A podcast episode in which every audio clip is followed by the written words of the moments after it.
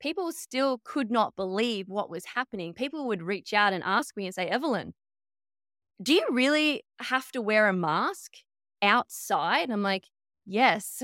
And they're like, hang on. And then they're like, do, do you really have to get papers signed by the government? Like, like papers with a stamp on it to say you can leave your home?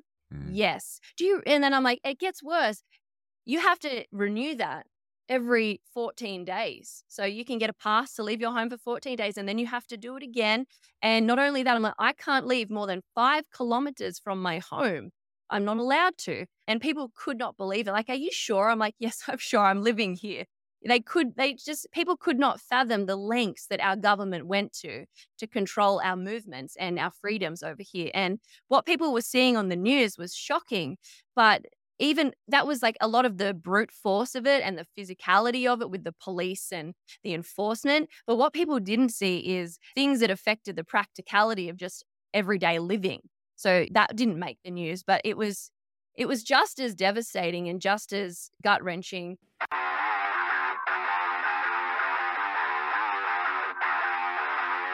Today's guest is Evelyn Rae, a former Australian police detective who served in law enforcement for 12 years. But Evelyn resigned from the police just before COVID, which caused some controversy as she revealed herself to be a secret blogger posting about her Christian faith and the fall of Western civilization. But this new freedom unleashed Evelyn, who became one of the most insightful Australian voices in the fight against COVID tyranny. In this episode, we learn what role the government and the police should be, how godlessness has led us to this point, and how we can get out of this mess. This is Eyes Wide Open with me, your host, Lawrence Eastman. Big Tech wants to censor the truth and restrict our freedoms. They can take away my YouTube, they can take away my Facebook, but they can't take away my mailing list. So if you want to stay connected, get my weekly newsletter by following the link in the description. Now it's time for our guest, Evelyn Rae, welcome to the show. Thank you so much for having me on. I'm really excited to talk to you. You've got a you've got a great story, and all of the work that you're doing now is really really interesting. But you came to prominence during COVID, largely because you had a lot of experience as a police detective, but by some act of divine providence, you resigned just before COVID happened, and in some ways unleashed you to speak your mind and share your insights and knowledge with the world and Australia. So tell us a little bit about that, about that experience and how it's made you the woman you are today. Yeah, it was it was a bit of providence, you know. Sometimes you look back on things and you go, wow, that's a little bit of, you know, a thread of wisdom, God's wisdom throughout things because I am sure glad that I wasn't wearing a badge and put in a position where I would have had to go against my conscience and my morality with what police were sort of expected to do for the last few years. But yeah, so February in 2020, I made the hard decision at the time to resign. I resigned on my own terms. I resigned for a whole range of reasons, but you know, I had served over a decade, nearly 12 years as a detective, and the time was up and that was it. And I moved on. And then come March, COVID came knocking on everybody's doors. And it was only a short time later that police were doing things that I don't think I could have done in good conscience. And on top of that, the vaccine ended up being mandated for all serving police officers as well. So that would have been another hurdle I would have had to have got past. So I'm really glad that I wasn't involved in it. And I was glad that I had the opportunity as well to be more vocal because we're sort of bound by policy and by rules and regulations when you're wearing a badge and you can't really publicly speak about political things or cultural things and all of that. You sort of have to be publicly impartial and objective to things which is ironic considering the position of the police today. They're certainly not objective or impartial anymore but that's sort of how it stood. And so yeah i feel like it gave me a really unique perspective because you know i've defended the police so uh, fiercely for such a long time, especially during the Black Lives Matter protests in America, you know, the defund police movement. I spoke for the police and I sort of tried to, my best to sort of back them up with my experience and knowledge of the inside and what it's actually like. And so, yeah, I had a unique perspective, but it kind of all shifted the last sort of couple of years with the pandemic, COVID, mm. because I had to go against the grain, I guess. And, and my sort of uh, taught or sort of learned nature, which was to defend the boys in blue. And that was difficult, but it had to be done. And I'm glad I could sort of be there to to do that. I have a difficult relationship with the police myself in that I'm kind of torn, you know, with the whole idea of it because I mean, we largely don't see a lot of the dirty work that the police have to do on a daily basis. They are an essential, I think they are an essential need within society. You know, I don't fully know whether they are an essential, but I think they are. And they do a very important job at some level, but at the same time, they seem to betray the people they're meant to serve. And it's this love hate relationship that we have with them. And it's a little bit like uh, Stockholm syndrome sometimes. I don't know what the answer to that is. And I've done quite a bit of research into the police myself over the years, and I've had a few experiences with the police. Um, not all positive. Mm. Maybe we could get into that later. But the office of constable, the office of constable is a really ancient office and appears to be a very honourable office in itself. In that, you know, it, it it's there to protect the community from people who seek to do us harm or specifically to break the king's peace. The king's peace now, isn't it? Not the queen's peace anymore. That's the uh, uh, the first new change. And, I think there's something very deeply honourable about that idea and the oath that the police take, you know, to uphold the peace, which is ultimately what we all want is peace and prosperity, isn't it? And it seems to me that either they've always been like they are now and they've got some fake nostalgic idea about what the police used to be, or what we're experiencing is a new police constabulary or a police force. I'm not sure that's something that is a positive development in our in our civilization. What's your take on that? Look, I think it's always been ripe for exploitation. The police, I think, when power and authority is up for grabs, you're going to have evil men and women who are going to take advantage of that. So I think all occupations that wield a sword or that wield justice or who have authority over citizens has a huge gaping void to exploit. And so I think that since the beginning of time, the police have always been in a position where they could do what they have last few years. Um, because I think that's where policing falls into. And I think if people understand the role of the civil government, then we understand the role or the mm. function that police have within that civil government. I think as a society, we have gotten all of that wrong. And I think we have misunderstood what the government should be in our lives and the relationship that we should have with the government. And in turn, that has affected the way that the police function. And so that's sort of the root of, I guess, where all of the fault has come from. Those two things. One, that, you know, authority and power is has always since the beginning of time, since Adam and Eve, has kind of been up for grabs of exploitation and sin and evil. And secondly, we don't understand the role that the government should have. Now, if we look at the civil government, basically the way that I see the civil government and the way that the founding fathers of the West basically saw the civil government was that it ought to be a ministry of justice. That's the role of the civil government, and that's how it should be. And like all authority and like all power, I obviously am a Christian. And so I see those rights and those things from, from God. And the way that I see the civil government is that power has been delegated to the civil government for a specific purpose. And that particular power and authority is limited. It's not exclusive. They don't just get to do whatever they want. They're limited in that delegated authority. And the other thing is they're not God themselves. They mm-hmm. have to obviously be underneath. The state is underneath God. But I think um, the civil government should do is reward good behavior and punish bad behavior. And we've seen almost these pillars and these foundations of our civil government almost completely turn 180 or upside down because I don't know about you, but I'm seeing uh, bad behavior rewarded and good behavior um, chastised or punished, which is completely wrong. And in doing that, that's why we're seeing police then acting outside of their authority and probably what they should be doing.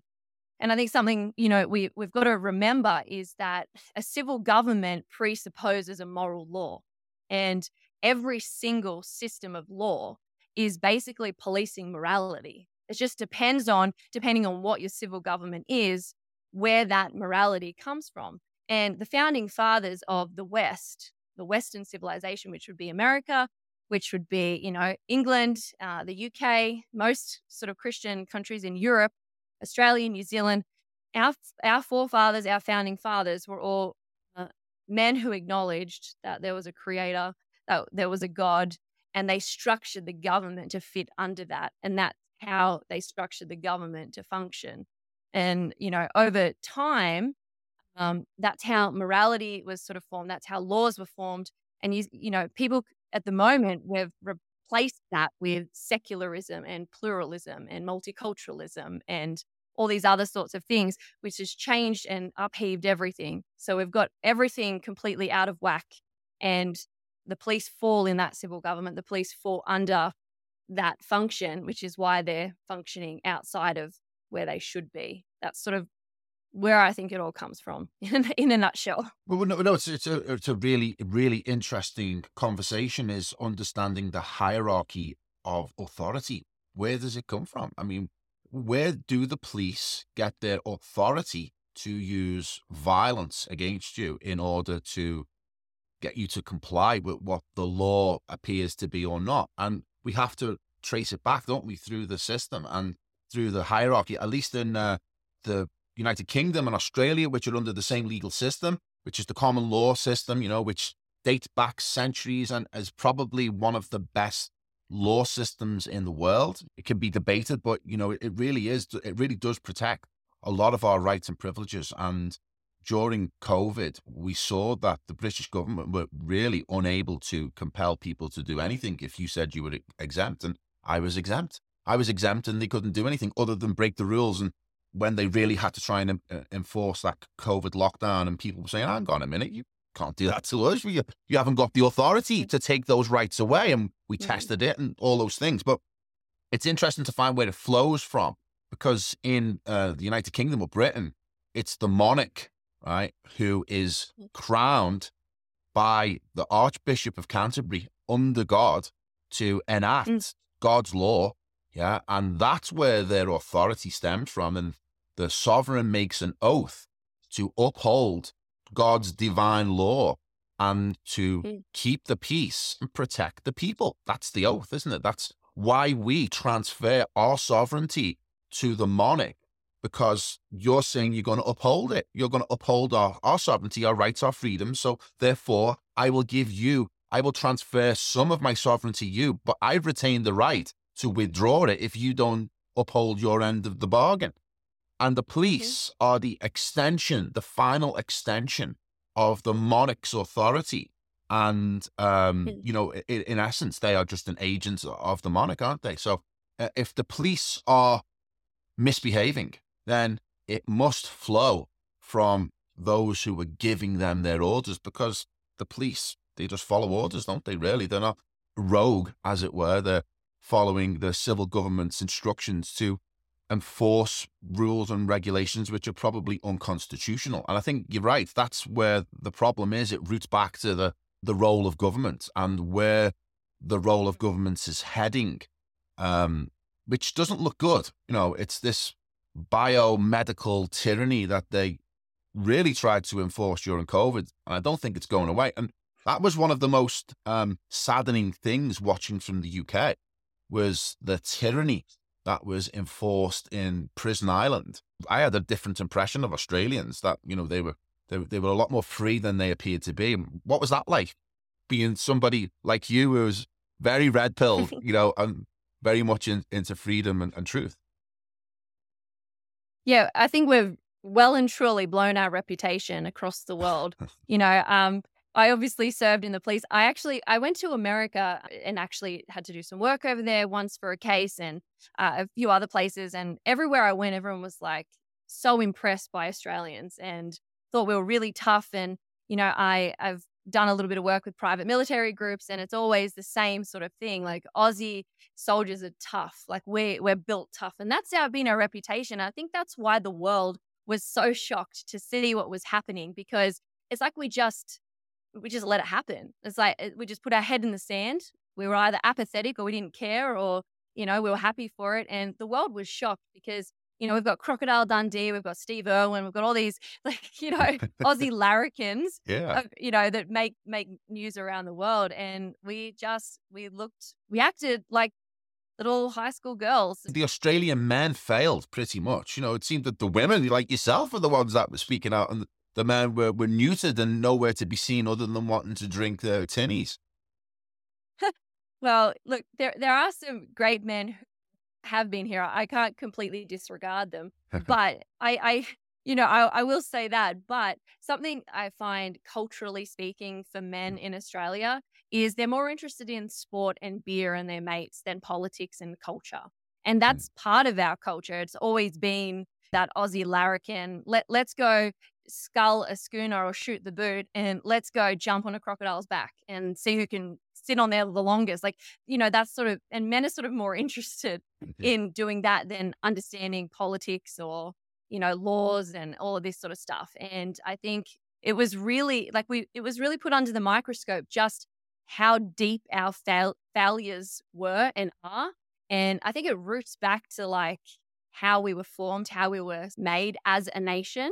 You know, you mentioned before that, you know, the sovereign is the head of the church basically in the UK and they have to adhere to those sorts of laws and moralities and God's laws. And I think it was the Queen, and I'm interested actually to see whether uh, King Charles does this. But the Queen at the time uh, when she was sworn in, one of the things that she swore was that she would uphold God's laws and she would, in her mission was to further the gospel.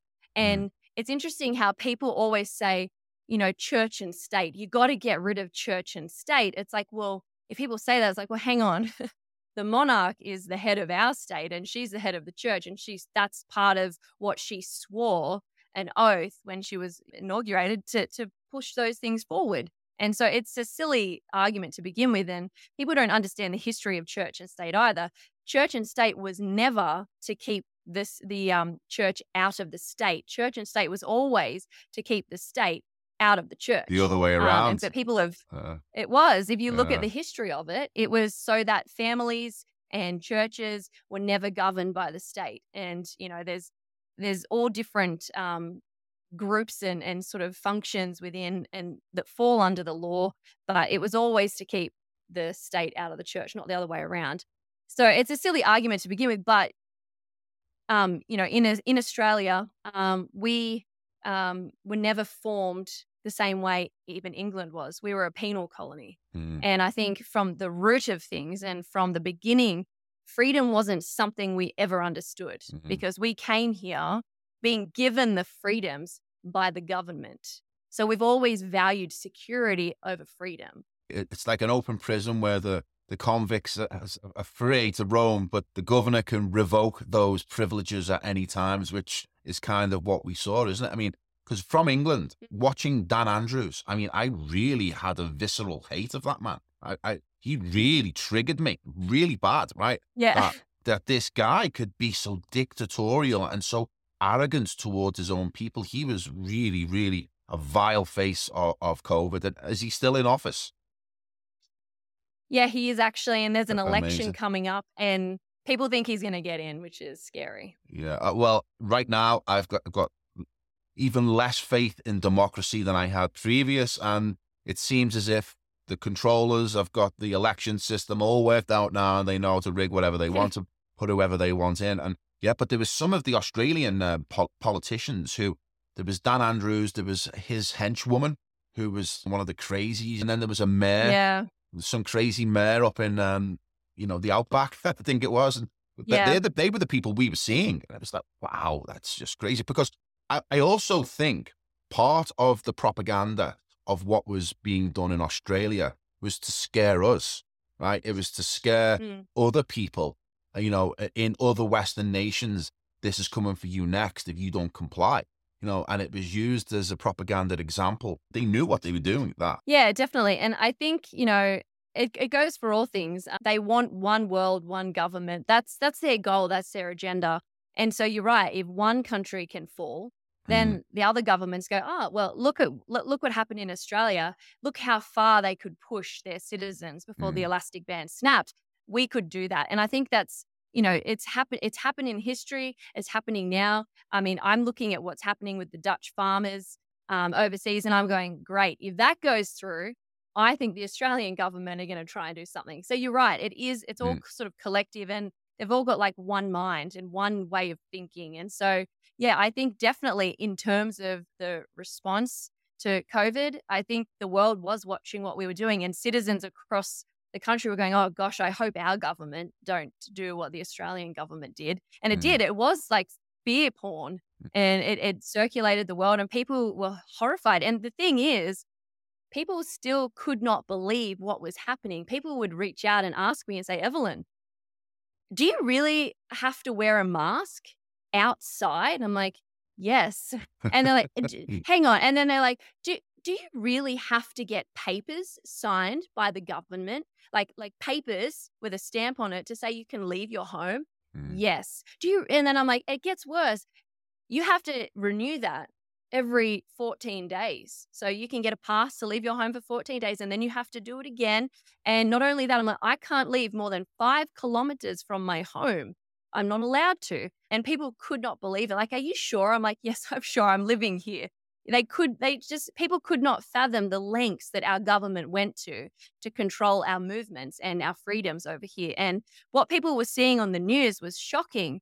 But even that was like a lot of the brute force of it and the physicality of it with the police and the enforcement. But what people didn't see is things that affected the practicality of just everyday living.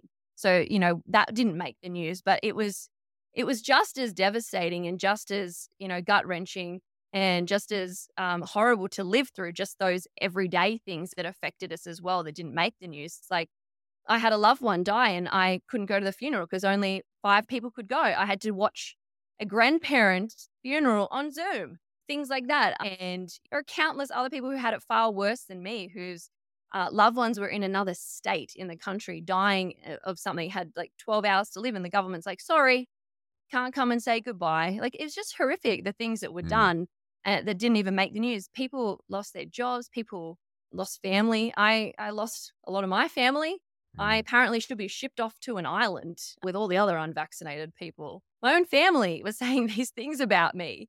And it was just, it had a huge Im- impact on so many areas of Australians' lives. Like it literally divided families. It's horrible. Doesn't it feel good to be vindicated at the moment, though? Is because I'm watching with Glee. I mean, I don't know how long it'll last, but I'm watching with Glee. You know, the backpedaling we're seeing at the moment from uh, various parts of government, various institutions, and the classic was uh, last week. I think was it the New York Times was calling for an amnesty. amnesty. Sorry, guys, it was just a prank that got out of hand. You know, we didn't yeah. really want to lock you up. You know, in, in camps, but uh, you know, people are just you know laughing at that for a start. But it's it, it's um it's it's strange to see how they are really trying to change and shift the narrative now away from, you know, the COVID um, narrative that we saw over those two years. And I think it was due recently to, did you see that Dutch uh, MEP who asked Pfizer in a European court whether Pfizer had tested the vaccine mm. um, for transmission, and they admitted in the court that they hadn't. And he highlighted that this was the entire foundation of the vaccine passport and all of the lockdowns mm. that came with it was that you know if we didn't take the vaccine we would be transmitting it to everyone else in effect the unvaccinated would keep the pandemic going and it was a pack of lies and it's come out in court mm. and they're all scrambling and all backtracking and it, it feels good that you know we were the ones that were able to withstand the biggest psychological operation in modern history, and we didn't fold and we didn't take the knee. And uh, it felt good. It felt good. But what are your thoughts in Australia? Is that same kind of narrative shift happening there, or Are they still trying to maintain the the scam? We are still trying to maintain the scam. And that's the saddest part about it Yeah. is that all these things are coming out and still I would say majority of Australians if we had to do this again would just do it again. That's Mm. the that's the most frustrating part about all of this is if the last few years haven't woken people up to the fact that the government are not your friend, uh, I don't know what it will take. I really do not know what it would take. And, you know, I kept saying the whole time, when's the rubber band going to snap? Surely it's going to snap when children start committing suicide. Surely it's going to snap when five year olds, and this was reported in Australia last year, a five year old called the suicide helpline. Like if if things like this weren't going to cause people to say, like, what what the heck would? Like, honestly, are we sociopaths over Mhm. here or something? I don't know why we didn't. But you look at it now, and all these things are coming out, and we're still just going along with it. We only had our health minister, chief health officer, sorry, uh, in New South Wales last week, uh, maybe even this week, it was only a short time ago, say that there is now two new strains that we have to be careful BA.4 and BA.5 Omicron, the cousins of Omicron. And we're going to have this huge spike in cases. Everybody needs to be careful. We don't want to lock down before Christmas. They are still going on with this same narrative. And you sort of sit there and you go, the gig is up. Like, what point do we stop buying tickets to the circus? Sooner or later, they're going to have to pack the tent up and go home. But Australians just keep going and lining up for fairy floss and seeing the clown. It's like just enough. But uh, I tell you what, it it it is nice seeing things coming out that vindicate me. I'm just sad that my family and other people in my life haven't really got got there yet. I get more sympathy from Americans and people in England and Europe than I do from my own countrymen because Mm. we're still peddling the same the same tune. I, I think there's some deep psychological problems that we face as a society and a civilization. And I, I think it goes really, really deep. You know, it's a spiritual sickness, isn't it, as well? It's, you Mhm. know, the fact that people can be so um, subservient to the people who are traumatizing them and abusing them, because that's what they're doing. They are abusers. There's no doubt about it. Mhm. And they will abuse your children, you, your, your wife, you know, anyone around you. They don't care. They'll do it. And uh, it's almost like, you know, the person who is being abused is so broken, is so broken that they just don't know how to fight back or even if they should fight back. It's like, you know, in Big Brother, when uh, Big Brother has tortured uh, Winston Smith, and all Winston Smith wants after the torture is a cuddle from Big Brother. That's Yeah. that's what he wants, and it feels as if you know there's an element of that going on. There's deep psychological trauma within the populations, and we just don't know how to respond to these abusers who continue to you know stick the knife in it, and it's quite sad. And you know we're we're talking about how the police have got to the point where they're no longer representing the people and they're just enforcing the orders of the tyrants. Um, but how have we got here? Is is this malaise that we face in our civilization because we've drifted so far from God? You know, and I know that's something that you're you're very you have a lot of pride about being a Christian, and it's something that you, you know shapes your identity and about who you are. And, and I know that it's critical. You get criticized for being a Christian, don't you? in- uh, In this weird society that we're in. So, what what's your take on that and about our drift, our drift from where we were to where we are, and how it relates to our understanding of God? You know. Yeah, I think we're seeing the fruits of a rotten system. I think that's basically what it is. I mean, we can critique and and go through really fine details of what's wrong with the police and you know, you sort of how why have we drifted and and all these sorts of things. And I could I could list off a heap of things. Recruitment, it's quota over quality.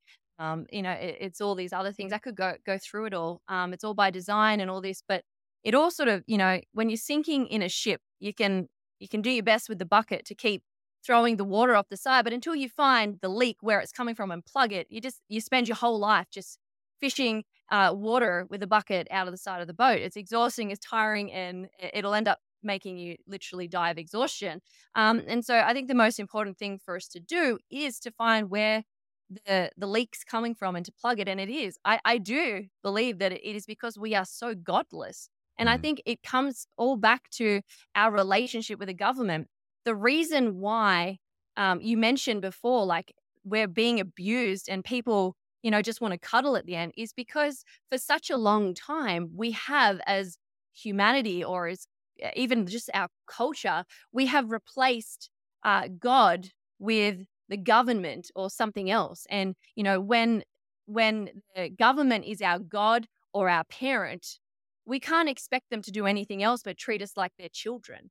And that's what they're doing. And so, like any child with their parent, you love your parent. And if they discipline you or chastise you or tell you what to do, you want to suck up to them again. You want to get their approval. You don't want to disappoint, disappoint your God or your parent. Um, and so that's sort of the dynamic and the relationship that we have. And I think the biggest threat to tyranny and to evil is a group of people who pledge their allegiance to something greater than the state. And I think we've lost that and we're pledging our allegiance to other things and we're pledging our allegiance to to things of the world and things that are rotten and won't bear any good fruit. I mean, how how long do we have to do things before we have consequences? I mean, stupidity can't sustain itself. And mm. for such a long time, we've literally been stupid with what we've done. We've cut breasts off 14 year old girls in the name of tolerance. We've cut penises off, off 13 year old boys in the name of acceptance and, and you know, healthcare. We've dismembered nine month old babies in the womb because a mum doesn't want the kid anymore. And, you know, just let's just rip the baby out uh, and kill it uh, in the name of healthcare and in the name of female and woman empowerment. we're like, how long are we going to continue to mock God before he goes, oh, well, enjoy the fruits of, of your system that you've created? You, you want to reject me? You, you continue to uh, do things that, that go against, you know, the foundations of that I've set before you, then good luck, all the best to you. And that's what we're seeing. I mean, mm. Uh, I think that you know we've we've mocked him, and I think that we are sadly living in existence under his judgment. That's what I think, and it's not doom and gloom. I'm not saying that the whole world's ju- we, we're all going to burn in hell, but you know you you you can't expect to do what we've been doing and not have consequences. And I mm. think that's what it comes down to. We're so godless from the very basis uh, and basic sort of foundational structures, and from that, like you said, hierarchy, like from that will flow downstream and we're at the bottom here just catching all the all the crap that we've allowed. It seems as if um there's something about jesus christ that offends them so greatly that it's open season on christianity. It's you, you're not a rebel if you attack christianity because you do go and do the same attack on Islam or, or Judaism or even communism and see what happens to you. Right. But, you know, you can kick and kick and kick Christ.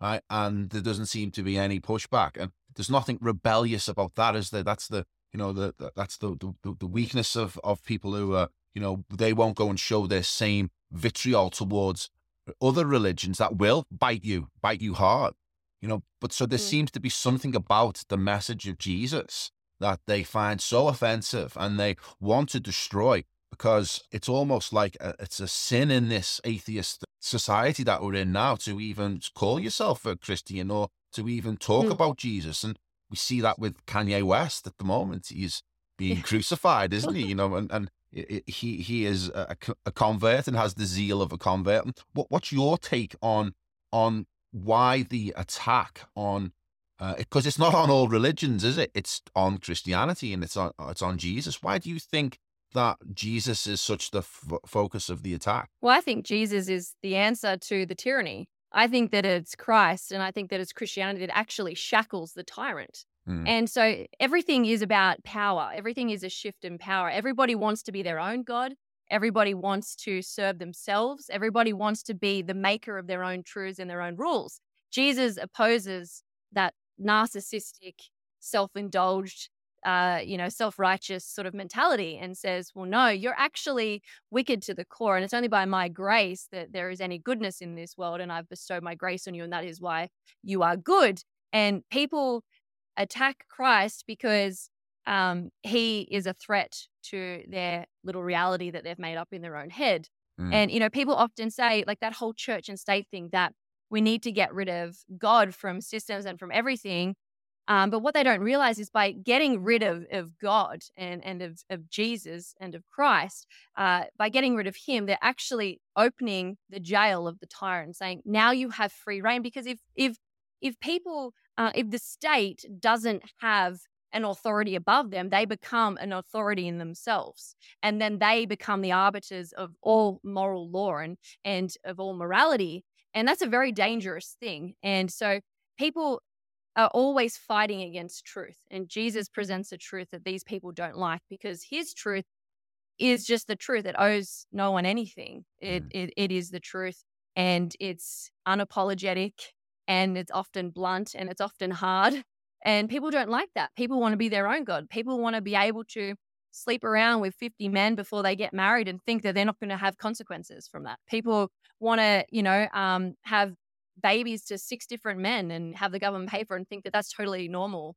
And people don't like the fact that there's a God that says that's actually wrong mm. and you should not live your way that your life that way. Um, and so it, it all comes down to people wanting to be their own Jesus, their own their own God. What they don't realize is that, you know, when Christ died and he rose again, he defeated death and he's now seated on the throne. Christ is king. And I mean that in a literal sense of this earth. He he is the king of this earth. And people want to be their own kings, their own masters. They don't want to submit to that. And people don't attack other religions because I don't think that they pose as much of a threat as the gospel does. Um, the gospel terrifies people because people have to change. And well, it is for people's better, but they don't acknowledge that. Well, he was defiant in the face of his abusers, wasn't he? Right. So he, he faced the you know more trauma uh, uh, than than anyone could imagine, and even facing that trauma and, and, that abuse, he still remained defiant, which is how you deal with tyrants. Uh, would Jesus have taken the vaccine? That's the question, and I guess the answer is no, isn't it? You know, because if he is God, then why would God need to take the vaccine? Because that was one of the most disappointing things during COVID is how many holy men bent mm. the knee to Caesar and uh, not kept their faith in God. And that was, you know, that was quite a blow, I think, because it, it, it was the overwhelming majority. even the Pope, even the Pope was telling people to take the vaccine, wasn't he? How did you, um, how did you handle that as somebody who was a devout church going Christian.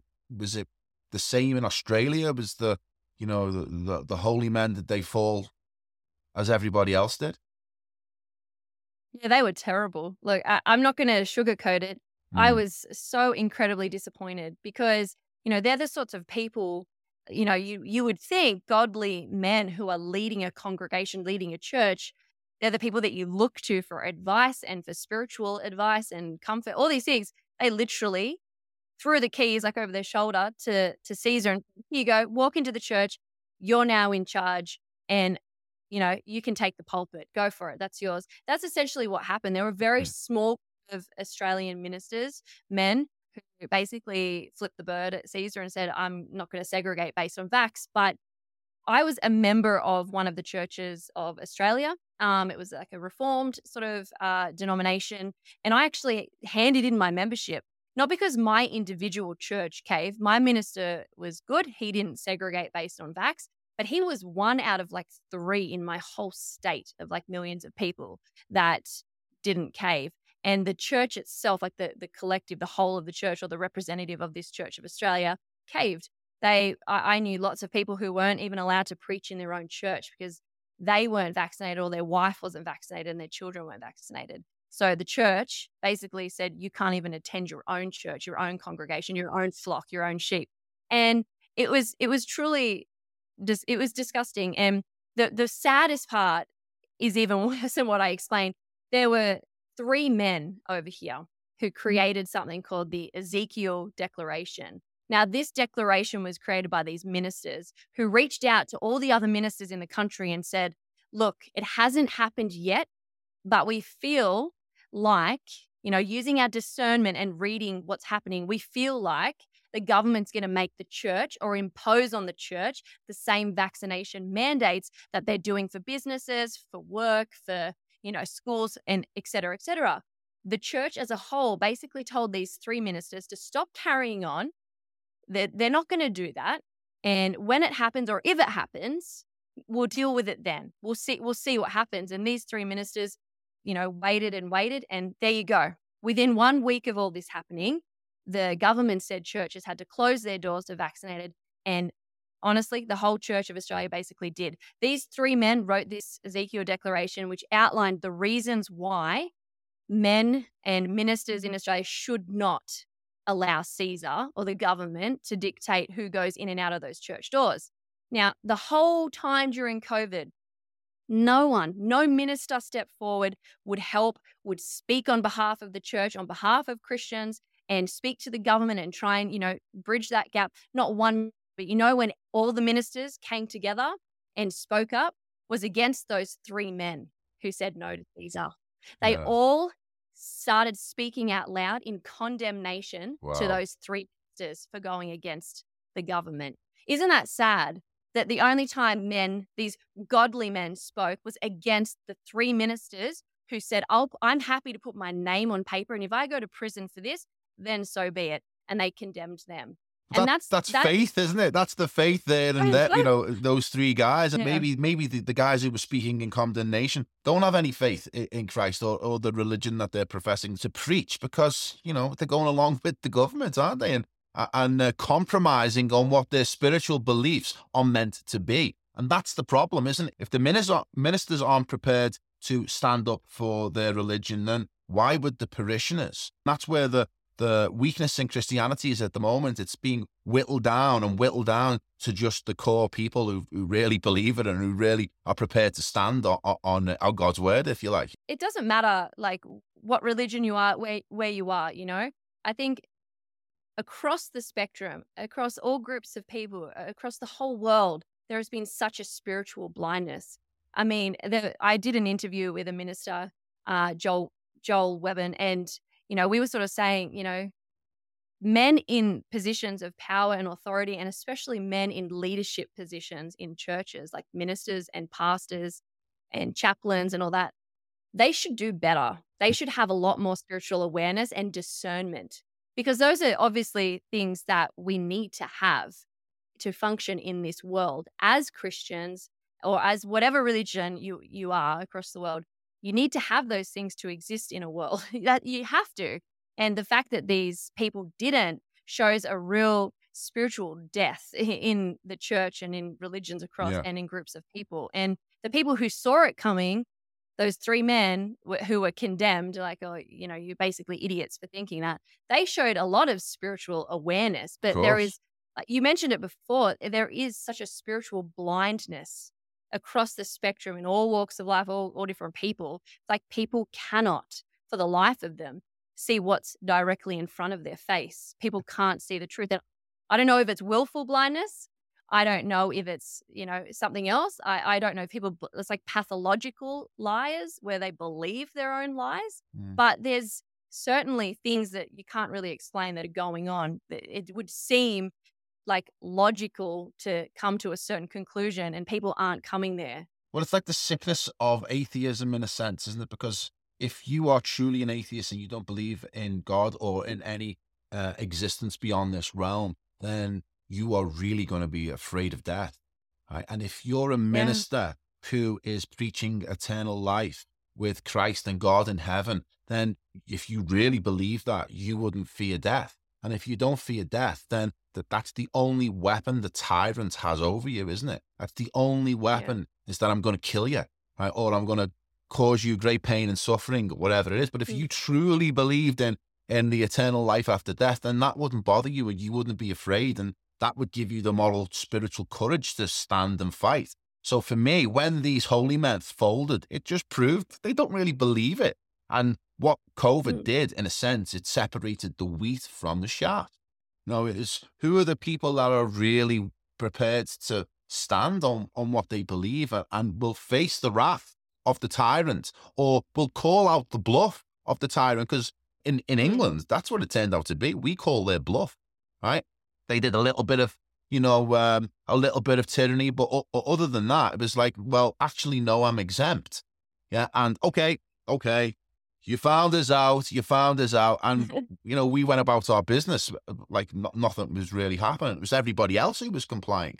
So, so yeah, it, it, in some ways it was a really terrible experience, but in others it was enlightening because I found out a lot about Mm. myself.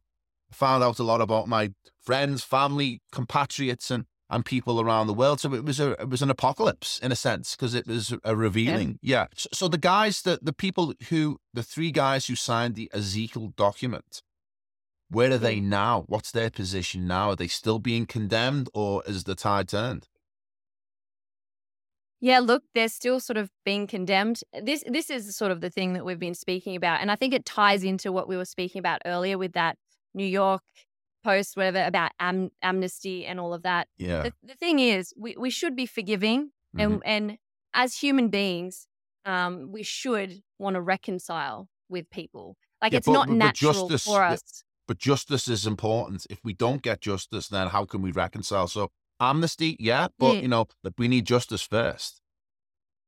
Oh, absolutely. Yeah. So that's sort of where I was leading to in that, you know, like as human beings, we should, our ultimate goal should be reconciliation. Like living in conflict is unnatural and it's uncomfortable for everybody. But the thing is, there needs to be repentance, there Mm. needs to be justice. And without repentance and without justice, there can be no reconciliation. And I don't think the burden of forgiveness or amnesty rests on our shoulder. It No. rests on those who wronged us. And Uh, if that isn't offered to us, like we have a responsibility to not walk around as bitter and, you know, begrudgingly awful human beings who have a chip on our shoulder for the rest of our existence and blame people for our own sins. I think forgiveness is something that we we should have in the sense that we don't let the wrongs of others turn us into bad people. We have a responsibility to Mm. be above reproach and to not lower ourselves to the standard of, of others. But nowhere does it say we have to, to forgive and, and forget without repentance. Like forgiveness, even biblically, is you repent and you're forgiven. You know, there's there's some sort of justice in in the repentance. And we're not seeing that. And, you know, so many of these churches haven't apologized. So there's a lot of us over here who feel like refugees. We're like, where do we go? we don't have a church because no one said sorry. Like I can't be under the headship of a man who shut me out of a church for two years and then all of a sudden is like, oh, the government says you can come back now, Evelyn. Come on. Like I can't fall under that man's discipline. But the problem or- or is, is that even if they do apologize, he's proven that he's not worthy of leadership. Right. So, Yes, so the, yeah. the apology would require a resignation to go with it, which, you know, exactly. then it's a, a power battle, isn't it? You know? Mm. Mm. And I think, you know, I spoke about this with that minister I, I mentioned before, Joel. And what I was sort of speaking to him about was the fact that even if there is repentance, even if there is, I'm sorry, can you forgive me? Part of that should require that particular person to resign because they've shown that they lack the qualities that any person in power or authority or leadership should ever have. Because part of being a leader is to be spiritually aware, is to show discernment, is to show wisdom, is to show courage, is to show sacrificial love, which means they would sacrifice their well being for the well being of other people.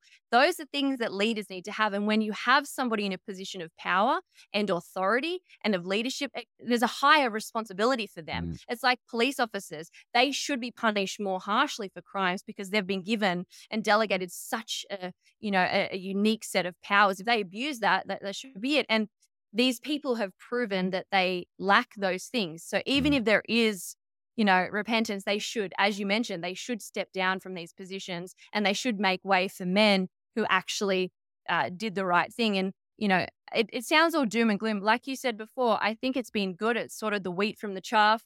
Uh, not just that as well.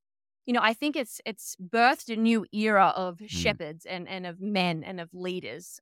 I'm not one of those feministic men. I'm happy to say men should be the leaders. I'm Mhm. I love the patriarchal world. That's how it was designed back in Genesis, and that's how it should be. And it's deviating from that that makes us uh, a matriarchal world or an evil patriarchy. I don't like it. So I'm happy to say, you know, all of this. I hope gives platform or gives an avenue for real strong men to Mhm. step up and to lead not only lead their families lead their churches lead you know the the government um, but you know just to lead the culture in a direction that is better for everyone. I hope that if the silver lining to all of this is that uh, that that's my hope, and and that's where my hope sort of remains because I have seen, you know, lots of men in Australia who um, weren't happy with how the church responded, so they've actually left all churches denominations here and they've opened their own new church, an independent church, and said, well, if they can't do it properly, I'm going to do it. And you know, I think so much of everything from uh, occupations and from careers and from every, you know, even ministers and churches, everything is turned academic. And we've almost we've lacked for such a long time as a society like a calling to or someone who's suited for a job. It's like if a minister goes to a Bible college, he gets a piece of paper and goes, Yep, now I can be a minister, but he might not necessarily be good at it. Similarly, with police officers, you get police who can these days pass an academic exam, but you put them on the street and they have no street smart and they're useless and hopeless and shouldn't be there. So we're seeing, I think, the breakdown of an academic world. And I hope that it gives way to, you know, quality over, you know, these academic degrees coming through. Men who who might have been carpenters who now are ministering a church, but they're called into the position. Mm. Um, and hopefully there's a shift of power and shift of authority, and these men sort of step up to the plate when, when we need them most. Hey, just a reminder as you know, those engaged in the struggle for truth and justice face an uphill struggle against the soy boy censors at YouTube, who continue to suppress this channel and prevent the truth from reaching you. So, by clicking the subscribe button below, you're giving the middle finger to YouTube by supporting independent content creators like me. So, if you've got what it takes, subscribe today now back to the action. So we're seeing, I think, the breakdown of an academic world, and I hope that it gives way to you know quality over you know these academic degrees coming through. Men who who might have been carpenters who now are ministering a church, but they're called into the position. Mm. Um, and hopefully, there's a shift of power and shift of authority, and these men sort of step up to the plate when when we need them most.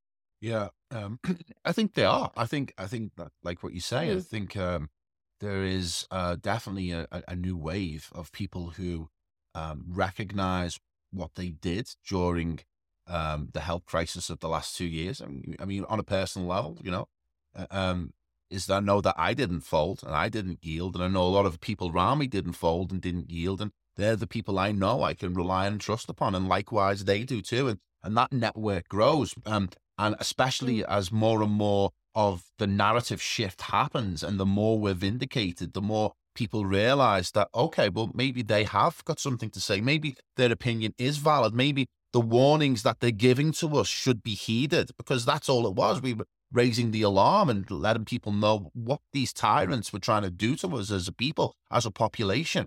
And, you know, that I think can only give us strength moving forward. And I'm very positive about the future, despite the many attempts by the state to demoralize us. And that's that's their main weapon, is that they just seek constantly to demoralize us because a demoralized person is defeated and he won't fight back and he won't resist.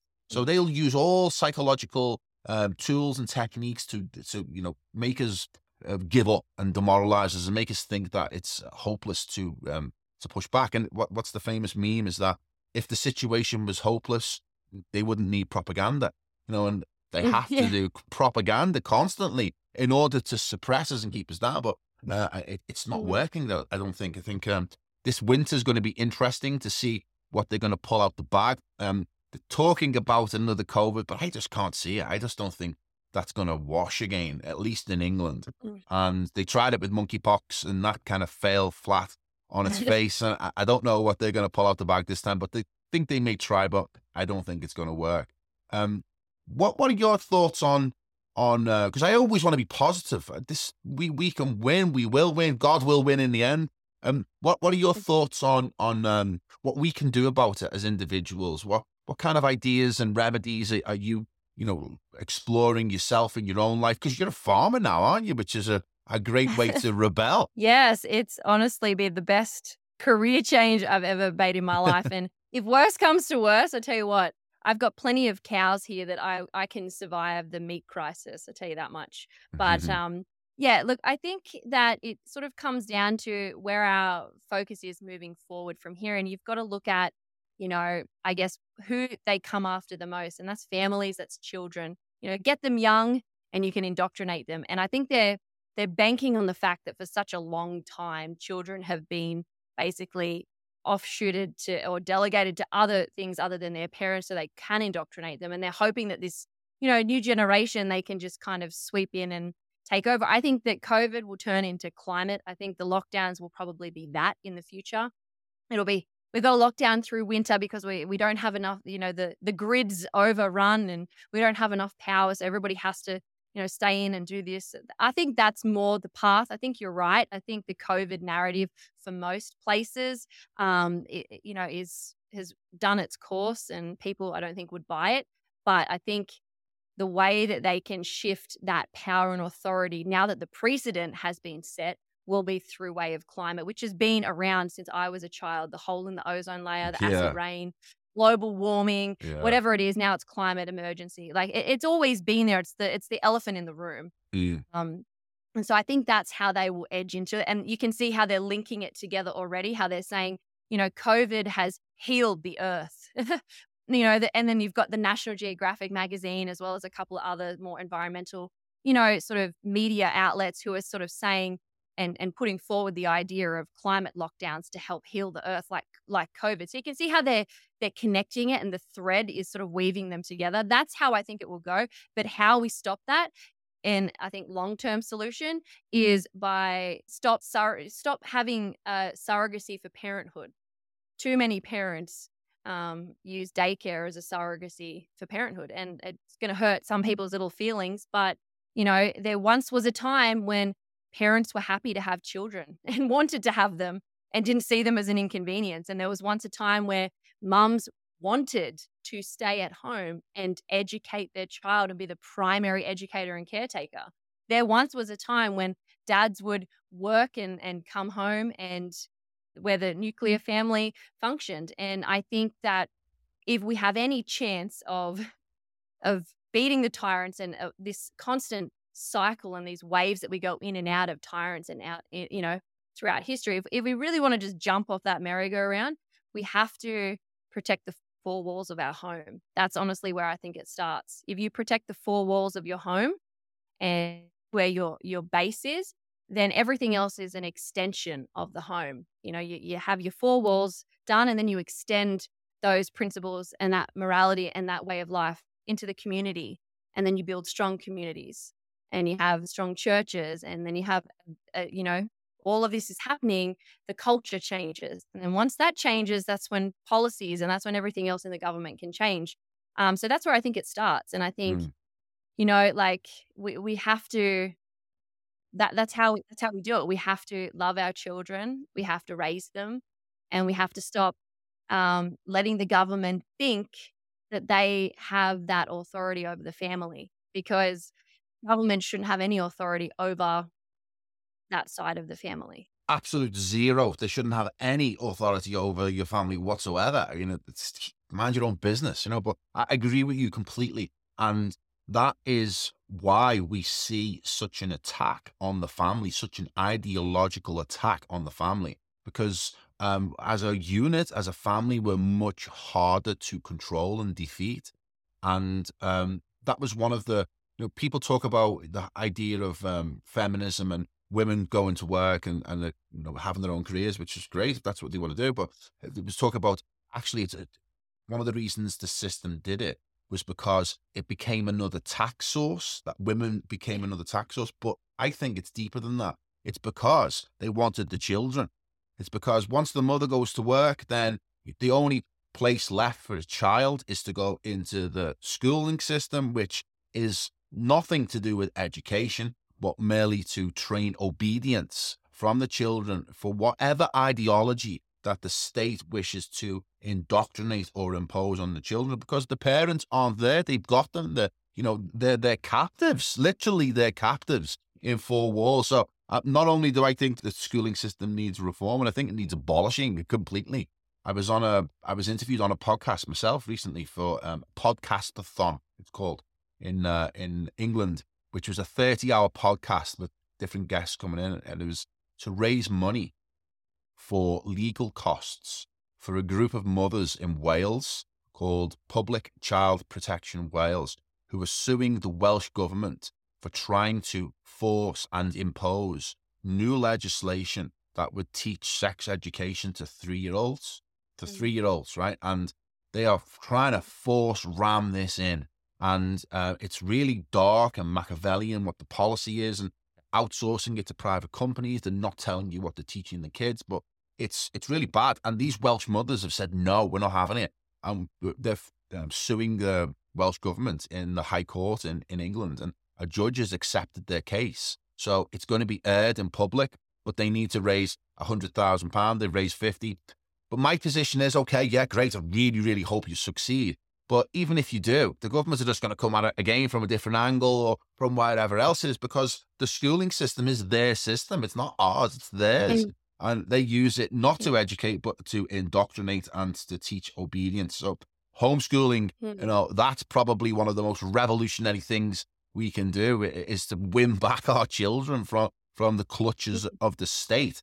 How is that in, in Australia? Because I know during COVID we saw a massive boom in homeschooling, especially in America. Same in England. Is that a thing in Australia?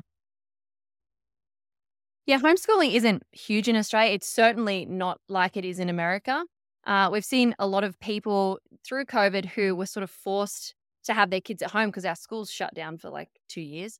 Um, a lot of parents uh, sort of said, "Oh, I can do this. Actually, uh, this is really this is easier to do." Mm. Um, and it, they made it happen. And so they sort of took that step. But we're still, I think we're very behind in terms of homeschooling over here um, than a lot of other countries. I think, you know, from the very foundation of Australia, we have always relied on the government to give us everything from our healthcare. We have a public healthcare system, from our education. And the way that we're sort of set up over here is that we don't have any personal responsibility because if something goes wrong, we know that the government's always going to bail us out. That's how it's always been. If you go bankrupt, that's okay. The government will give you welfare after mm. that. You know, um, you know, if you can't afford education, that's okay. The government will do it. You can't afford like that's just sort of how we are, and I think it kind of falls into um, many of our institutions, in, including education, um, and almost the, the government over here has almost assumed uh, full authority over the child, over parents. You see parents, and this happened sort of over the last few years. Parent, like kids have brought stuff home, um, and parents are at home now, so they can see what their kids have learned mm. or are learning, and the parents have been shocked, and the parents like, "Wow, what's going on?" And then when the parents have confronted the school, the parent then gets in trouble for questioning the teacher. And it's like, that's so backwards. That's so wrong. You know, t- I think that teachers and principals and the education system need to be aware that the parent is the ultimate author- authority and that they answer to the parent, not that the parent answers to the school. And that's where a lot of things go wrong. But we're still, because of how we're set up, just a very foreign idea for parents to take responsibility of their child's education. We're almost told that, oh, you're not a school teacher. You haven't, you haven't got a diploma of mm. education. Mm. Mm. Oh, you wouldn't be able to. You that you're incapable of teaching your five year old how to count to ten. Like that's how they've sort of made people feel. Um, so Australia is very behind, but there there are some encouraging signs that parents have been more aware of what's going on in the curriculums at school. Because like you guys, we have this uh, like what you mentioned with that Welsh uh, those Welsh uh, mothers. We have something over here in Australia called the Safe Schools curriculum. And it's this safe schools thing that's brought into, uh, and it's in the curriculum, and it's the same thing. It's sex education for like five year olds. There's things like masturbation that is in there, and it's like, what five year old mm. needs to learn about that? Like, come on, like, and people people think that you know, oh, stop sheltering your children. It's like, no, no, no, no. Sit, mm. sit, sit back down, Satan. like you have no place here. Um, Not today, yeah, Satan. Like, mm. no, that's right. It's like if parents want to teach their kids those things that's that's up to them but that's that's what's done in their home that's not what some stranger who mm. doesn't know that child personally gets to teach mm. them at five and the parents get to decide if it's at five or if it's at 10 or if you know if, if dads have daughters they can decide it at 30 i'm just joking but but seriously like these sorts of things should never rest on the responsibility of the government and of the state so australia is really behind um, but I'll, I'll I'll never send my kids ever to no. school, including private schools, because our private schools here are funded by the government. So even though they're a private school, the legislation is there now that if you know a transgender the curriculum teacher still has to be taught, doesn't it? It's, the same curriculum. Exactly. Yeah, yeah, yeah. and if they don't they don't get funding, and if they don't Yeah. get funding, they can't have a school. So it, it's just impossible here to send your kid to a school. And But I feel it- sorry for the parents. With all of the institutional child abuse that we've seen in England, I don't know about what it's like in Australia, but over the last 20, 30 years, you know, it, it- the revelation of all of the institutional child abuse that's being committed in England and all of the care homes and all of these um, MPs and celebrities, and it's sick.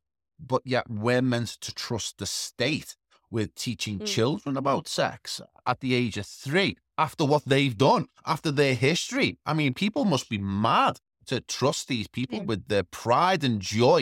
Your child, you Mm. know, to to to educate them with this. Uh, well, it's not education. It simply isn't education. It's it's indoctrination, and it's teaching them how to be um, abused. You know, basically that's my view on it. It's it's outrageous. It's totally outrageous. You know that Mm. we're even considering it. But I don't think I think sort of what you said, I don't think people see their children as their pride and joy anymore. Mhm. And I know that's going to hurt a lot of, you know, feelings. I don't really Mm. care about Mm. people's feelings. The truth is the elderly and Mm. children are seen as an inconvenience on a on a cultural level. And, you know, I think motherhood has become so narcissistic. You know, it's always about self love and I need me time so that I can parent. It's like, no, you don't. You just need to kick up the backside and mm-hmm. you need to be reminded of your responsibilities and that the whole, you know, you chose to have a child. That's your priority. You know, there's all different types of love. And one of the loves that is spoken about in the Bible is agape love, which is a Greek word which stands for sacrificial love. I mean, love isn't a one sided thing, all about emotions and feelings, there's practical sides of it. And agape love is sacrificial love which is a love where you you love someone so much you would sacrifice your own well-being for their well-being mothers and and, fathers have lost that agape love that sacrificial love and it's like no i've got to take care of me before the child well how about you just grow up and you be a parent because you only have a child at this age once Mm. and there's a there's a really incredible uh, psychological study that was conducted in Australia, where they got a whole group of kids and they threw them in this this mock sort of classroom setting.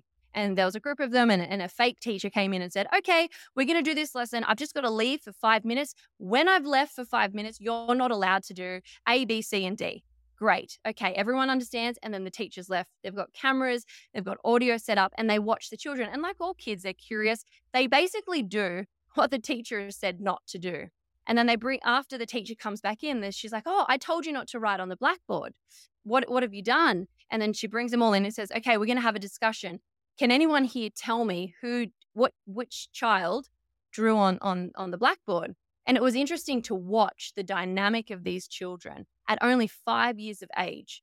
I think it was four, sorry, four years of age, and watch them uh, figure out what they were going to do. Were they going to lie? Were they going to tell the truth? Were they going to change things? Like, and basically, all of these studies were done on the response of these group of kids, and it proved on a psychological level that at four years of age, a child starts to lie and a child starts to form loyalties and loyalties to friendships. And these kids that were spend more time at daycare than with their own parents started to form bonds and attachments to children uh, in their class or in the, in their daycare class. And you saw children um, who were at daycare five days a week. They would lie for their friend at four years old and say, "Oh, he didn't write on the blackboard, miss." But the children who had only owed daycare one day a week, they didn't lie. They told the truth. And they started to show it. And basically, the conclusion of this study was if you haven't won the loyalty of your child by the time they reach five and they go to school, they're spending more important time with the people in the classroom and with their peers than with their parents. You've basically lost their loyalty and that's potentially lost them for good. And, you know, so so often parents are using daycare as a surrogacy. You know, women want to get their careers and you know, you know, fathers are absent because of whatever reason, and these poor children are thrown in these situations, and that's where their loyalty is formed. And we, it's just, it's really sad, Yeah. and we we don't see children as our pride and joy, and that's half the problem. You know, like what what a gift to mm. raise an eternal soul, and I think that's what people need to realize. Mm. You know, is that when when a, a child is born, it's not just this life that lives 80 years and that's it. It's an eternal soul. and you d- dictate and determine majority of where that eternal soul is going to be. What a responsibility and what a gift and what a joy.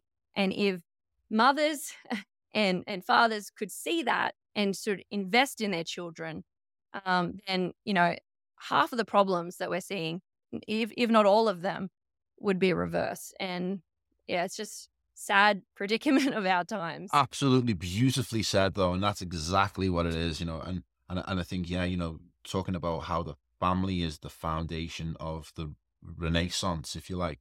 The idea that you're, you're right that you're you're bringing into the world and developing an eternal soul is a, a beautiful way to put it, and a and a, a fantastic way of looking at it. It really is. Um, yeah. So, but you're also we have a mutual friend, which is raw egg nationalist. You've interviewed them, and so have I, and and one of his uh, main prescriptions is about taking control of our food and of our food supply. And mm-hmm. You know, he talks about the Russian system, doesn't he, where everybody grows their own food and backyard. Yeah, you've had quite a career change yourself from you know the front line of the police to to you know animal husbandry and being a, a farmer and so, so tell me about that about that because that in itself is a rebellious position isn't it to grow your own food, especially beef, because I eat a mm. lot of beef. So, um, what kind of how, how, did you find yourself shifting into that? And what are your thoughts on on farming and also raw eggs prescription and eggs Benedict option, which is you know slonking raw eggs, which I, have seen that you're a, a bit of a master of yourself. yeah, so I sort of um I sort of got into it um I, I, I guess I didn't even mean to get into it, to be honest. And something that I've appreciated that that Ren has sort of done is really show people the link between politics, culture, and food. And once you see the link and, and once you see it, you can't unsee it. And mm-hmm. everything to do with politics and everything to do with culture has somehow relates to food. I think one of the biggest things um, and, and methods of control is of people is food. Obviously, yeah. the food supply. Whoever controls the farmers controls the food. Whoever controls the food controls the world. Um, and not only that, I think that the government don't like healthy people because if you're healthy, you're more likely to be self reliant and you're more likely to take personal responsibility. The government wants you dependent. The government wants you subscribed to them like a Netflix subscription for the rest of your life. Um, and when you see the threads between pharma, big pharma, pharmaceuticals, you know, big government, um, and you see like food, and you see them all weaved together. It all kind of makes a lot of sense. And I think food is such a huge part of that. You almost like, you know, when you look at a diet, for example, people always say it's 80% food and 20% diet. And if you look at the world and, and culture and everything, it's almost 80% of, of culture is shaped by um, our relationship with ourselves and our bodies and our health. And the rest of it is, you know, all the other 20% is is the little things that fill in between. And so it just sort of happened to be that I was in this world and looking and starting like I've always been quite fit and quite healthy, um, quite slim. I've always been quite sporty and athletic. You know, I've played sort of professional sports throughout my life. Um, so I've always tried to eat well and been really healthy, but um, what I thought was healthy probably wasn't, you know, like the superfoods like kale and greens and all these things. It's like I've been lied to for so long. I thought I was doing a good thing. Um, and so I sort of uh, was a, a semi regular on InfoWars, especially the last few years with everything with COVID. They kind of wanted to know what's happening on the prison island. So through that, um, I sort of got introduced to that sort of men's world online. Um, with with all of that. And there, I saw the egg slonking on Infowars and was like, you know what? I have a dozen chickens on my farm. I'm gonna give this a go. And I straight up, I did half a dozen because uh, I'm like five foot five and like 59, 60 kilos after a meal. So I was like, six is probably the equivalent of a dozen for a bloke. So that'll do me. And I did it. I didn't get salmonella um, like everyone told me I would. And I sort of have been doing it ever since for over a year now.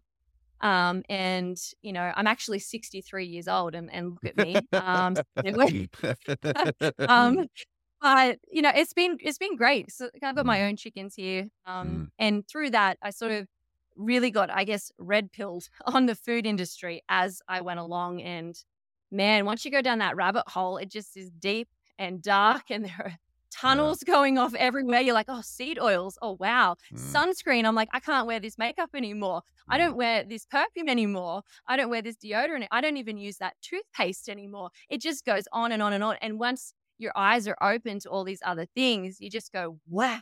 But that transformation can happen really, really quickly, can't it? Once you become aware yeah. of the whole food scam, it, it, can collapse so quickly and you can be transformed yeah. very, very rapidly. Yeah. You know, I started, mm. I started slonking. Uh, I didn't do the raw eggs. I'm not that brave yet. I sorry, didn't do. Um, I made the um, the, the shake. You know, the, the garon, the, the yeah. milkshake. Yeah, I'm not, I'm not quite ready for little raw eggs in a in a in a jar yet. But yeah, he's uh, definitely yeah. onto something. But yeah, it's it's you know it's another part of the whole deception, isn't it? It's family, it's mm. food, it's politics, it's the media. I mean, there's there doesn't seem that they seem to have all the bases covered until you start to become aware of them, and you can actually mm. go through it quite quickly, and all of a sudden come out the other side and go, "Whoa." That happened quickly, and I've I've traveled quite a distance in such a short amount of time. You know, do do you mm. feel as if that you went through a, a, quite a big transformation during the, the health crisis? Yeah, look, to to be honest, I I sort of was in this online space back since 2017. But here's a little secret: I actually wrote under a pen name for quite a number of years while I was still in the police. Okay. Oh, wow. um, yeah. So can you share the pen writer. name? Can you share the pen name uh, or, or not? Yeah, yeah. Uh, Girl Rising Above the Noise. So okay. I, I started writing about things. Um, you know, a, a long time before I came out with my name. And it was funny when that happened because I think people for such a long time thought I was some acne riddled, morbidly obese, balding 40 year old man in mum's basement because that's like what all the people would say. Because I actually had a cartoon sort of based on what I look like drawn up as the as the the picture that I would use to that name. Um, and people were like, just couldn't believe I would have been a woman saying these things because I criticized feminism, I criticized abortion, all these things. So I have been here for a little while, so I feel like I, I have kind of been awake to it for a while. But certainly, as you said, with particularly the food stuff and, and like personal health, that really kind of that that really fast tracked the last two years. So mm-hmm. I was sort of I, I didn't like the government. I I didn't think they were my friend. I thought the world was a, a big case of bipolar and I, I didn't like feminism or, or, abortion. So I always was sort of in this space. Um, but yeah, definitely health for sure. Really. Um, so, so you off. know, when you were in this space and you were using your um, platform to express your frustrations with your understanding of the world, was that like something that was building while you were in the police? Was was this a, a, a was you torn between your faith and what you were being asked to do in your profession, and this was the way that you were able to express those frustrations and and confess, if you like, it was a form of yeah. confession, I, I, guess. Is that what was happening? Is that yeah. what was driving you during that period? Yeah, I think to a sense, and Look, to be honest, I joined the police when I was 18. I had no life experience. Um, I, I literally had finished school and boom, there I was as a fresh 18 year old, thrown in the most violent um, of suburbs in all of my state that I live in. And so I was really sort of thrust in there and into this world. Um, and so, you know, like I, I didn't really know what I got into. I was quite naive to to all of that. And as I went along, it didn't take too long. I sort of realized that beat police or uniform policing really wasn't what I was comfortable with. I hated with a passion giving people tickets mm. for doing things that I would probably do myself. Like mm. I could, like I always hated it. And we were like, I, I could do a whole episode on things about specifically in the police that I struggled with. But there was definitely a struggle, and I didn't feel comfortable with much of just your regular beat policing, which deal with those, you know, regular people like you and you and me. I didn't mm-hmm. like that. So after only uh, two and a half, uh, going on three years, I actually, I don't know, by the grace of God, it happened. I got promoted into a position to become a detective. So I was really young detective as well. Wow. Um, and I went into like organized crime. and you're only five foot five. Proactive. I am. And three Wow. quarters. Oh, wow. Don't That's forget amazing. that. um, That's amazing. but I, I, I, yeah. And the thing was as well is I was very well aware that I was a woman and I didn't put myself in positions where I had to get my male offsider to clean up my mess, if that makes sense. So Mhm. guys actually respected working with me because I didn't have this butch mentality where I was like, I've got to prove myself and I'm going to mouth off at this person and really piss them off. And then I'm going to get my male offside who's six foot two to come in and clean up. I, I didn't do that sort of thing. Um, I had my nose completely shattered in my eye socket, had to have surgeries on my face because of how much bone damage was done. So I, I was always happy to get in there. And I tell you, I, I could probably flatten people twice my age, like, and I have, uh, sorry, twice my size, and I have done it before. Um, but because I'm smart about it, not because I'm physically stronger. But the point is, um, you know, like I, I didn't like being beat, so I got this detective's position. I did more proactive policing, so I wasn't in uniform, and it was like more high end people, like people importing um, firearms or drugs in planes and bringing it. To, like that was the sort of scale I did. So I felt more comfortable with my conscience. Like these Mm. are the real bad guys. I Mhm. can do this. Um, and Actual y- you criminals know- rather than someone who's breaking the Yeah. a speeding limit. Yeah. Well, and then from there, I actually went to child sex crimes and child abuse, and I was a detective in that. So I was locking up pedophiles. I, I did work with child sex trafficking. Um, you know, I worked on homicides of, of children and stuff like that. So things like I felt more comfortable sitting there. So I was in a relatively safe position within the police with my morality where I felt Mm, comfortable. Mm. But at the p- point where I started writing was a point where I took long service leave. Um, so I'd been doing what I did for a number of years. I had enough long service leave to take off. So I took long service leave. I had a lot of time. And I think I knew that the time was coming up where it was nearing my end. And I didn't really quite know where I fit. And this was something stupid I look back on, and Evelyn, and I'm like, so dumb. I didn't really know who I was apart from a cop. I was 18.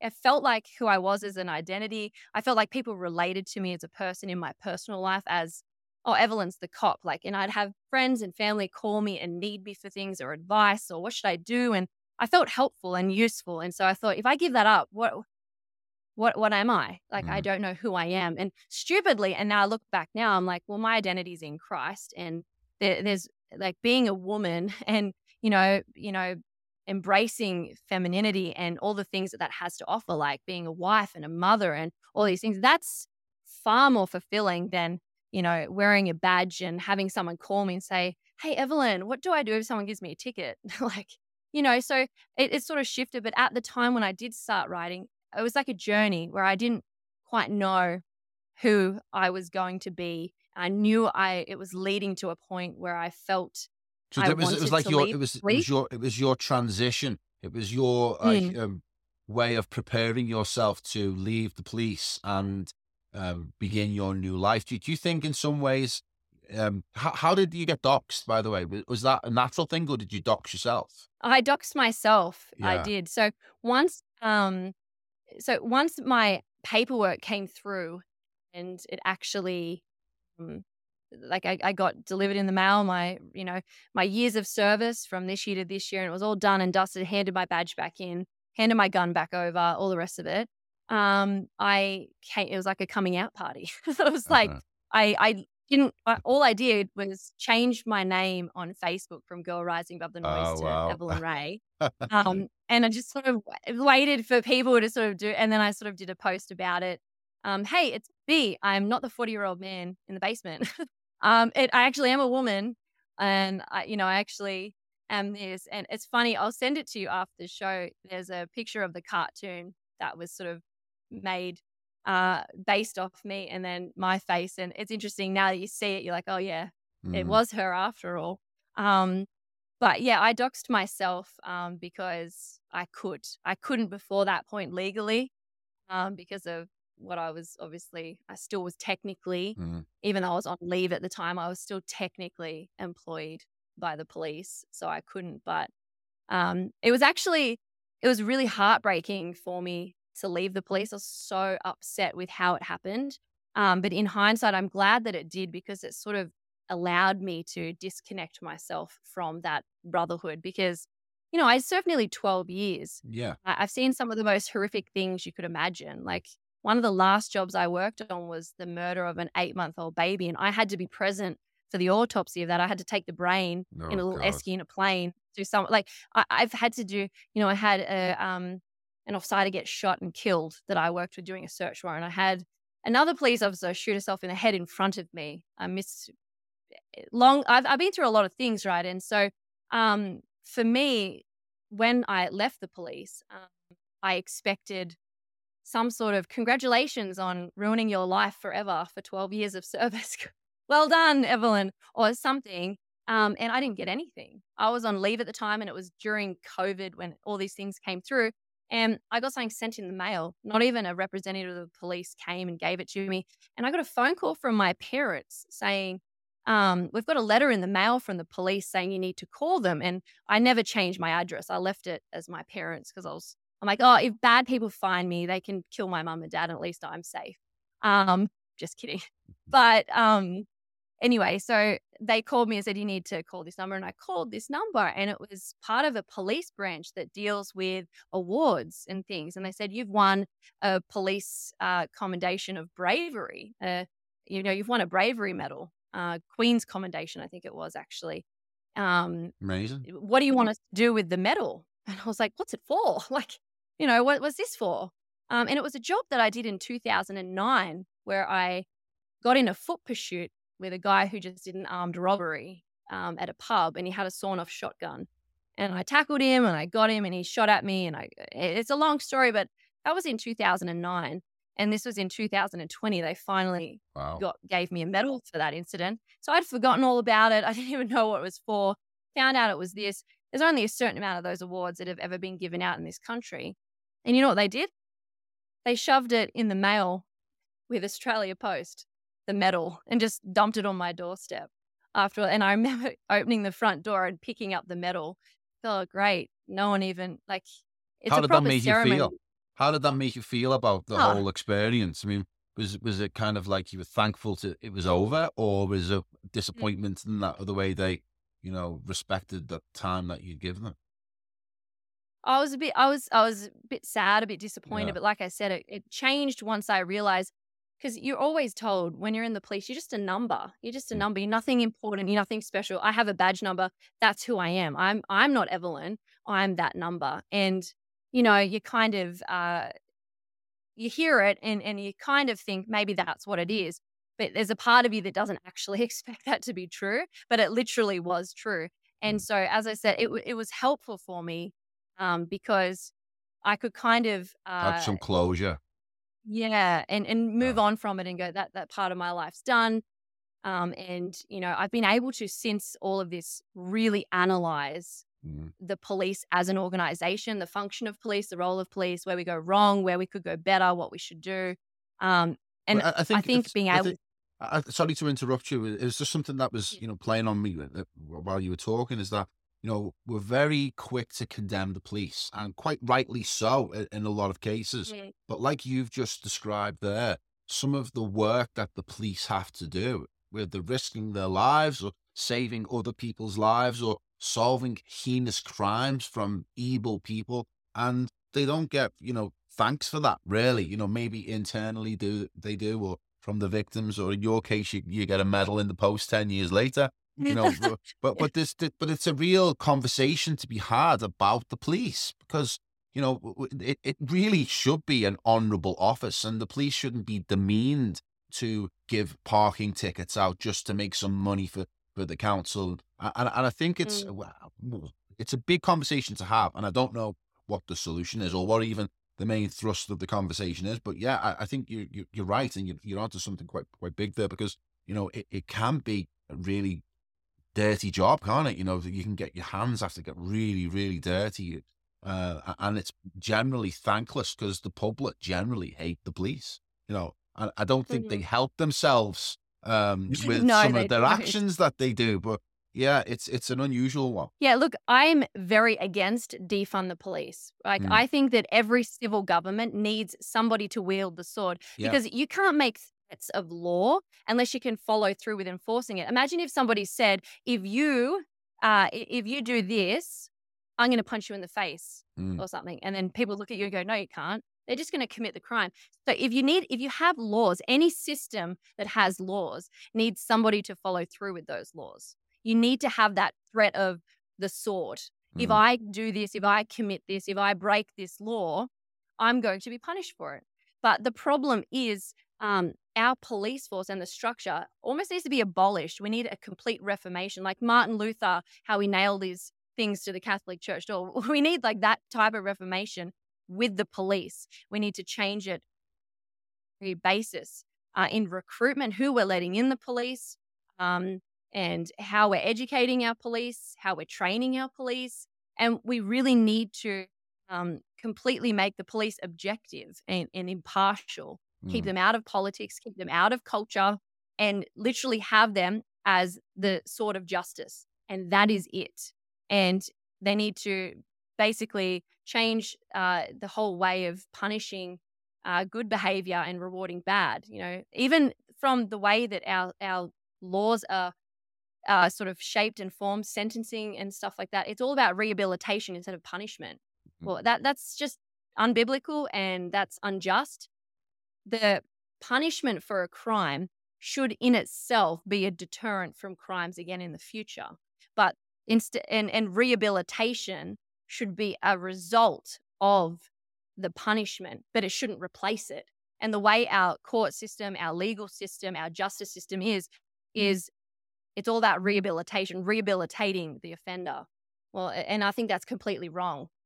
And I think that, you know, on like it, a whole judicial system is Mm. flawed. And I think the only way to bridge the gap between law enforcement and civilian is to abolish and reform the systems that we have in place for the police because their role and their function is completely wrong and it's completely completely acting outside of what their authority should be. You know, when I swore an oath. I, I swore an oath to uphold the law in good faith. Yeah. Not i- in good faith, you have to remember the original purpose for the law being created. What we're seeing today is officers not acting in good faith because they're taking laws and legislations and things out of context, out of their original purpose, and using it to manipulate and wield the sword of injustice Yeah. against civilians because the government has said so. So it's it's also as well as that uh, the problem for the police is that uh, they believe I'm not sure if it's true they're governed by statute in the sense that if the government make something illegal, then the police have to enforce it regardless of whether that's right or wrong. And there are lots and lots of bad laws that aren't actually crimes if you if you analyze them of what a crime is. You know, um, where there's no victim, right? Where there's no victim, and Yeah. why are the police even getting involved with, with, with that stuff? Um, and also as well as that, the police need to recognize that they don't have to follow a, a bad law either. Really, is that in the office of constable because um, all police are constables. And rank is only for the police internally, isn't it? So the chief constable is still a constable and still bound by the same rules of office as a, just a lowly constable. It's just that you know he's risen through the ranks within the police. But for me, as a as a, a citizen, you know the chief constable is the same as a constable to me. I don't care about his rank. His rank is irrelevant to me. Mhm. It's like, are you doing your job as someone we entrust with public safety uh, or or not? You know, and uh, I think we need to push back more against the police. I think what we're seeing at the moment is that have you seen any of the auditors on YouTube? People who audit the police now. Mm. So they'll hang around outside police stations with cameras. And at first, Yeah. the police were really aggressive towards them. They were like, get the camera away, go away, we're going to arrest you, all that. Then they were issuing the threats. But what's happened is, is because the auditors have persisted, the police have changed their behavior and they're starting to be much more respectful. They're starting to accept that these guys know the law and they're there not to um, threaten the police, but to be uh, make them accountable for their actions. And it's mm. it's it's actually proven to be something positive, I think, because the police are going, okay, well, we're not going to get away with threatening them here. They keep coming back. So maybe we might have to go and read some of the laws that they're reading to us, you know. yeah. and, and, we're seeing a shift in behavior. So, so, yeah, I think we have to push back. Don't be afraid of them because uh, when we don't push back and make them accountable, then they do become tyrannical and they do uh, act like rogue agents rather than the, the, public servants that they are. I think half of the problem as well is police aren't educated in law. Yeah. Like I, as a police officer going through the academy, like I came out of that basically not knowing how to be a cop. And it was when I went to the police station as a probationary constable and I had um, somebody, it was called an FTO, which is a field training officer assigned to me, that whoever the FTO was basically taught you how to be a cop, right? It wasn't what you learned at the academy. It wasn't what you learned in your textbook because they they got you to memorize things, but they didn't teach you to understand it. They didn't mm. teach you to understand enacted legislation, the difference between common law and state law and federal law, uh, the separation of powers. Mm. We, we, mm. we, didn't learn any of that stuff, basically. Um, and as a detective, I had to learn a lot more law. It was a three year like degree that I had to do. And that's when I really started to understand law at a deeper level. But 90% of police officers don't do that detectives course. Mm. And they're just slapped with that real basic thing. And this is what we were seeing over the last few years. Cops don't know what to do mm. because, first of all, um, they're being told, you know, if if it's a mandate or if it's this, they have the power to enforce it. They don't understand enacted legislation versus, you know, yeah. um, like a something that a chief uh, health officer might put together for a limited period of time. And I think it's this uh, lack of understanding that causes a lot of problems because cops are always expecting civilians to do things that civilians know they can't. But police yeah. genuinely believe that they can do this. And that's the problem. Mm. They genuinely think that they're the good guys. Mm. I don't think that they're out there going, you know what, I'm I'm the ultimate branch of evil and I'm gonna throw my authority around. Sure, there are rogue cops like that, but most cops aren't like that. Most cops actually think mm. that what they're doing is right. And that there is the problem because I think you're right though. It's education. Civilians. I think education is absolutely yeah. key and central. If the police don't know the laws that they're enforcing, then you know what are they? They're just blind agents of the state, aren't they? Rather than the the role yeah. that they've taken an oath to fulfill. But that's how they're recruiting people as well. So they're mm-hmm. recruiting people who don't ask questions. They're recruiting people who can't independently or critically think. They are the recruitment process is deliberately um, pitched and and set to drawing people who will just follow the hierarchy. Mm-hmm. During COVID, um, you know, as a police officer, you have discretionary powers. So you have the power to use discretion as to whether you um, will find someone or charge someone or arrest someone or not. You have that power of discretion. There are certain uh, uh, laws that you can't use discretion for. For example, in Australia, we have domestic violence legislation. If it's a domestic violence situation, we're unable to use discretion if the wife or the husband says, I don't want to charge my spouse. We have to, we, we can't use discretion and say they don't want to. We have to, by law, still go forward. But majority of laws, we have the ability to use discretion. Now, during COVID, we had bosses, so that people up in the hierarchy within internally in the police station giving directions to police officers that they were not allowed to use discretionary powers for COVID related offences. And there were police officers who were using discretion and saying to a business owner, I'm not going to charge them for not mask mandating. I'm not going to charge them for not checking vax passports. That police officer was then basically ostracized or they, they got internally um, like in trouble through the hierarchy for that. And there was all these directions given from senior officers that if it's COVID, you can't use discretion. And that's obviously like got so many legal yeah. implications. It's unconstitutional, it's, isn't it? You know, it is. But these uh, police didn't know any better. Yeah. They've been told a direction from a senior officer, and they're following that, and they genuinely think they're doing the right thing. And it all comes down to them having a lack of knowledge of how the system works. And I think that has to really change if we're going to see change because the next time a pandemic comes around mm. or climate lockdowns or whatever it is, police will just do the same thing until they're educated to know better. I, I think, you know, I think it's a really, really important conversation. And I think it's a really important area of our resistance is that we don't have any hope of truly reforming this tyrannical state unless we have the police on side, or at least Mm. to some degree, um, you know, supporting the people. While they're just the enforcers of the state, you know, they're always going to be able to defeat us with violence, aren't they? You know, and the and the tools of, of office. So yeah, I, I think it's a really, really important conversation. Um, quite controversial, and um, you know, they they won't like like they don't like being criticized, do they? They don't like any uh, external judgment, and they like to try and do everything internally. But you know, it's it's important, and it's great to speak to you, someone who's been inside the system and and uh, speaks very honourably about your time there. And it's really been uh, it's been great chatting to you. So I'm going to wrap it up now. Um, is there anything you would like to uh, tell us? Uh, anything you'd like to tell us about what you're working on at the moment and what projects you're involved with? What's the future hold for for, for Evelyn Rae? Well, firstly, thank you for having me on. It's been it's been a blast. I've really enjoyed it. Cool. Um, and you know, I'm just sort of plodding along. I'm living the farmer's life. I'm being as self sufficient as I can. Um, I write for caldronpool.com and I do a podcast, a weekly show with them. I go into lots of theological things like Christian things because I am a Christian. That's sort of what I do, um, my bread and butter. But I also go into lots of culture and politics. I talk about feminism. I talk about um, abortion. I talk about all kinds of other subjects as well, um, the tyranny that we've experienced. So, yeah, I'm sort of just plodding along doing those sorts of things. So, if people want to check it out, feel free to. Where can people find you? What what are the, what are your links? Uh, so, I'm just Evelyn Rae on um, uh, Twitter and on Instagram. Um, I did have a Facebook that I disabled, thinking about getting it back up again, but I'm not sure. And I'm on all the other things like Gab. Um, and yeah, I'm sure i- if you just put it in, you'll I'll put the it. links in the description as I always do.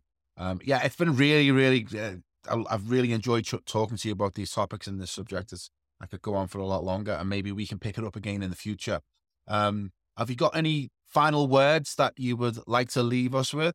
I think honestly, the, the thing that I think people should just take away from this is, you know, don't don't use the last few years as an excuse to hate the world and to sit on your hands, but use it as an opportunity to better yourself, better your family, and um, that's the best way moving forward and tackling these sort of tyrants in the future. Evelyn Rae, it's been absolutely fantastic speaking to you, and I look forward to uh, speaking to you again in the future. Thanks for coming on Eyes Wide Open. Thank you for having me. Wow, you made it to the end, a true supporter. I really hope you enjoyed the show as much as I enjoyed making it. If you want to continue supporting our work and be kept up to date on what we publish, then please sign up to my free newsletter, which I'll send out once or twice a week. Don't forget to subscribe to the channel, and if you want to support us further, go over to Locals where you can join our community. Until next time, thanks for tuning in.